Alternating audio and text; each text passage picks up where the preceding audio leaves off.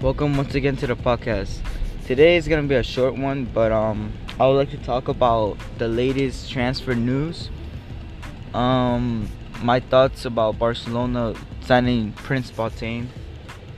I think it's an interesting signing because it was in the blue moon, because there was already few names. They were on the transfer list, at least for Barcelona. Morata was one of the names. Carlos Vela. There was a bunch of them, but it was like this happened in a day. Like it spread out in the media, and then it was confirmed. Like literally as soon as I heard it, basically. It's very shocking because in my opinion, he's a player that in the past he done really good, but also had his ups and downs because he's been a very controversial player. You know. Like he's been in parties, the wrong people surrounded. He's just somebody that he's been, how can I say, like he haven't been as professional as he could have been, and probably could have made himself as a better player, because he definitely had the talent. Who would have forgot when he was in AC Milan? I know even some people forgot or think he's a flop, but I personally know him, and he's a very, very good player. Especially if he focus and everything, he's a very excellent player. I remember in AC Milan when he used to play when it was Pato, Pirlo, Ronaldinho, all those guys. They were, you know, he was one of them. He was arguably one of the best ones in the team. And like, if you don't remember him, look at the goal that he scored on Barca. For a matter of fact, and like the things he was doing in Champions League and Serie A, he was doing some interesting stuff.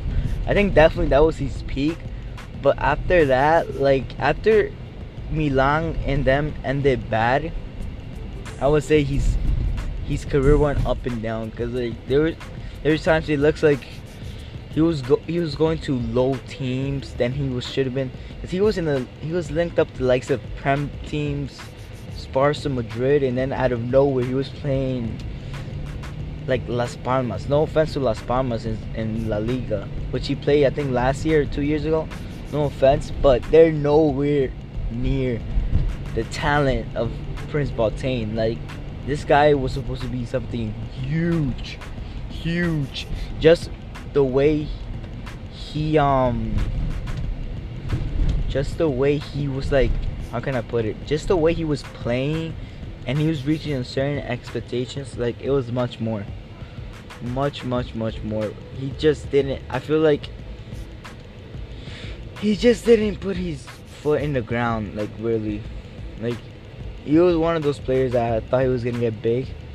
He's now a very mature player. He's 31. Who knows?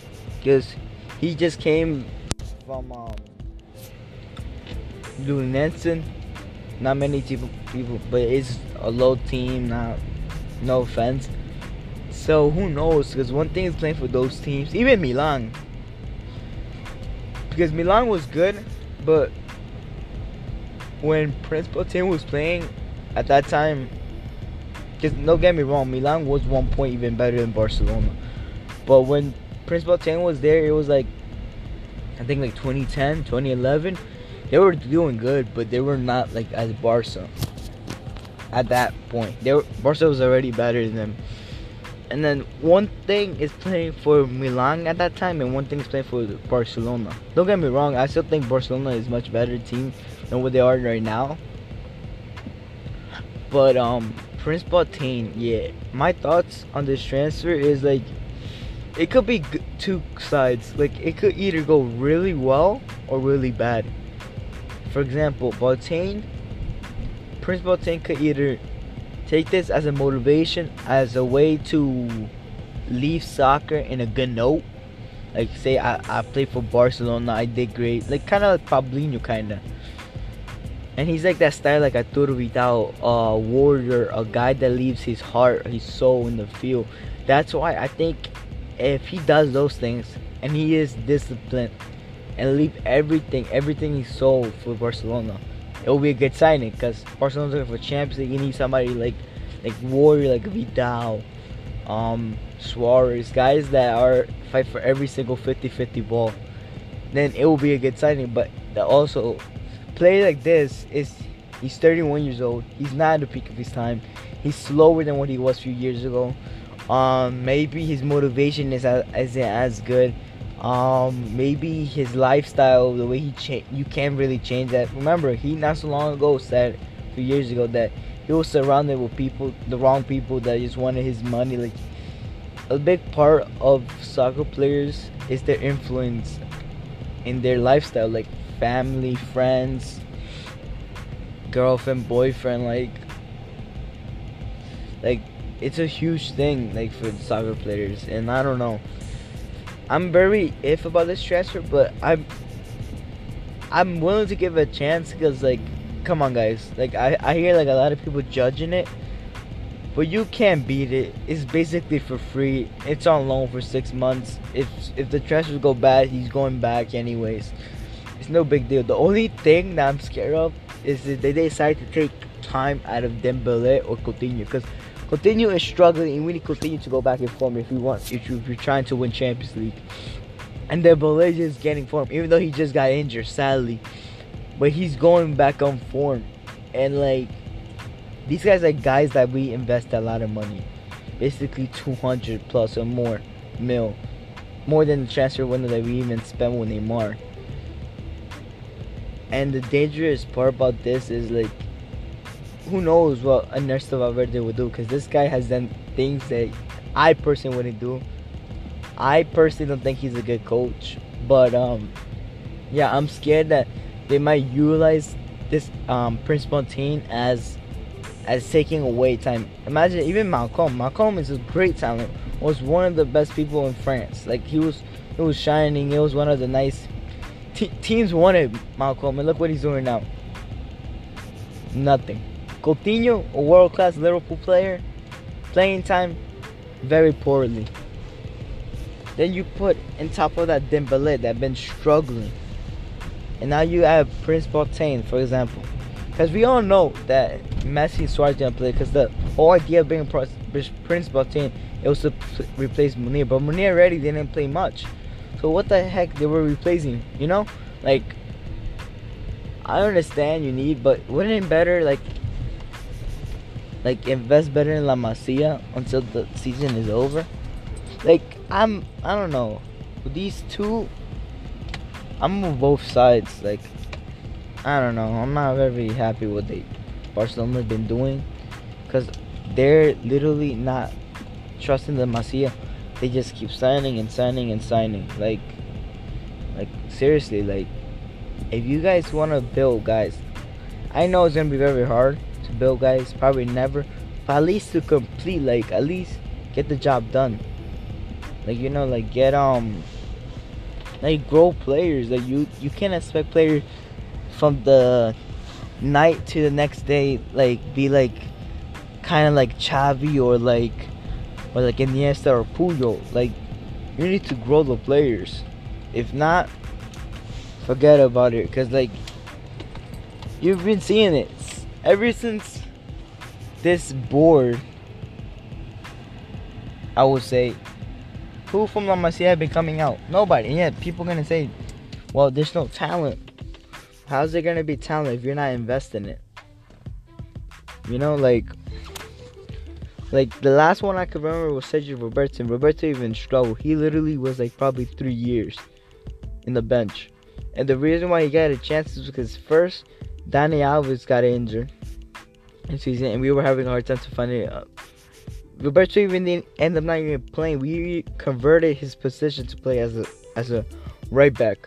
If not, who knows where will Roberto be? Probably Roberto will be in, like, Levante or something like that. Like, literally, and that's the sad part. Look at example Marc Bartra. What is Marc Bartra doing in Betis? No offense to Betis, but Marc Bartra was supposed to be a really good, but we never gave him the time and chance. Like, to grow players, you don't bring him on in the 80th minute and just play 10 minutes. You literally put him on games, like, let's say, like, games without that much pressure. Maybe put him always playing on home, you know? And maybe teams like Levante, Eibar, invest on him, see how he does. Give him a year or two, and if things doesn't work out, all right, there's the transfer. You won't get lost. He's young. Team looking for young center backs. You know, you could have easily done that, but apparently this board Barcelona doesn't see it like this. And I don't know. I'm not very comfortable with the board and how Barcelona managed this. But yeah, I don't know. This transfer is very iffy because look, first we already have a bunch of midfielders. Now we get another person up top, and we just have so many players for no reason. The best days of Barcelona, they didn't have so many players. Like, this is too much. Like, it was three main starters, maybe like one player to play for any of those positions, and then maybe in the midfielder you had to play like Iniesta to play up top if we needed him, because Iniesta's natural position was left wing until we made him midfielder, which this is another talk, because Coutinho was never supposed to come here as a left wing, as a midfielder. We're supposed to build him, but we can never do that if we don't give him time. This season he barely, I will say, like, this whole season we only gave him 2 times the chance to play as a midfielder. And we apparently bought him to be the replacement of Iniesta, to grow Coutinho into the midfield that we were looking for. That's not gonna work out if we keep putting him up top. Dembélé, we keep pressuring the guy, we keep talking bad about him. How do you expect him to grow? I'm actually surprised how well he has adapted. Malcolm, he doesn't even play. We wasted a good 40 mil. I don't know what is going on. In the midfield, we have Danny Suarez, Rafinha still represent with us, Arana Turan, Arturo Vidal, Rakitic playing everything, Busquets, Carles Ananya, Ricky Pucci is supposed to come up next season. We still want De Jong and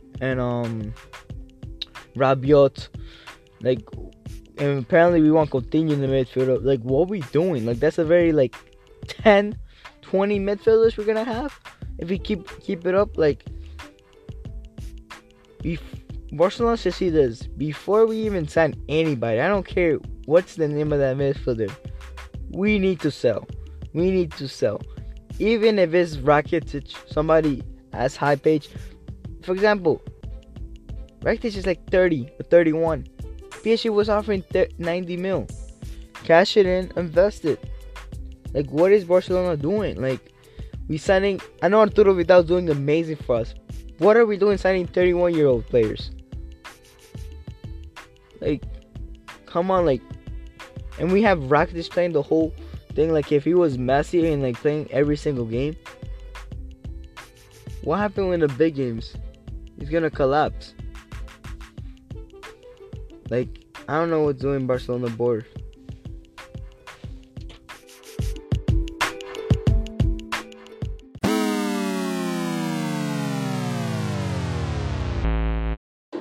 Like, Barcelona is not literally giving time for players to rest. Guys like Messi, Suarez, Rakitic, PK, they're constantly playing, and these guys need rest. I'm not saying put them away, like, completely, because, you know, they're very useful players. Great talent, been there for years. But, you know, those guys need to be refreshed. For example, look at Ronaldo. Ronaldo, last season in Real Madrid, he came up as the super sub, resting for big games, Champions League, La Liga, Clásicos, games that Ramos needed to win in La Liga. Like, we're not doing none of this. These guys are going to come in Champions League big games like Tottenham, Real Madrid, Chelsea, or your Clasico. Dead, because these guys be playing everything, let alone Rakitic literally has the same or even more games than Messi. And Rakitic is already hitting his 30 or 31. Like, what is Ernesto Valverde doing? And then you bring in Prince Boateng. Like, I'm not sure what the director and the board is doing in Barcelona, but each year and each transfer that comes out in Barcelona makes me wonder if they even know what they're doing. Tell me in the comments what you guys think. But yeah, this was just a brief comment on the transfer of Prince Boateng. I know we talked about a little bit of everything about Barca surrounding, but it kind of relates to everything to the new transfers of FC Barcelona, Prince Boateng. And thank you for listening, and see you next time.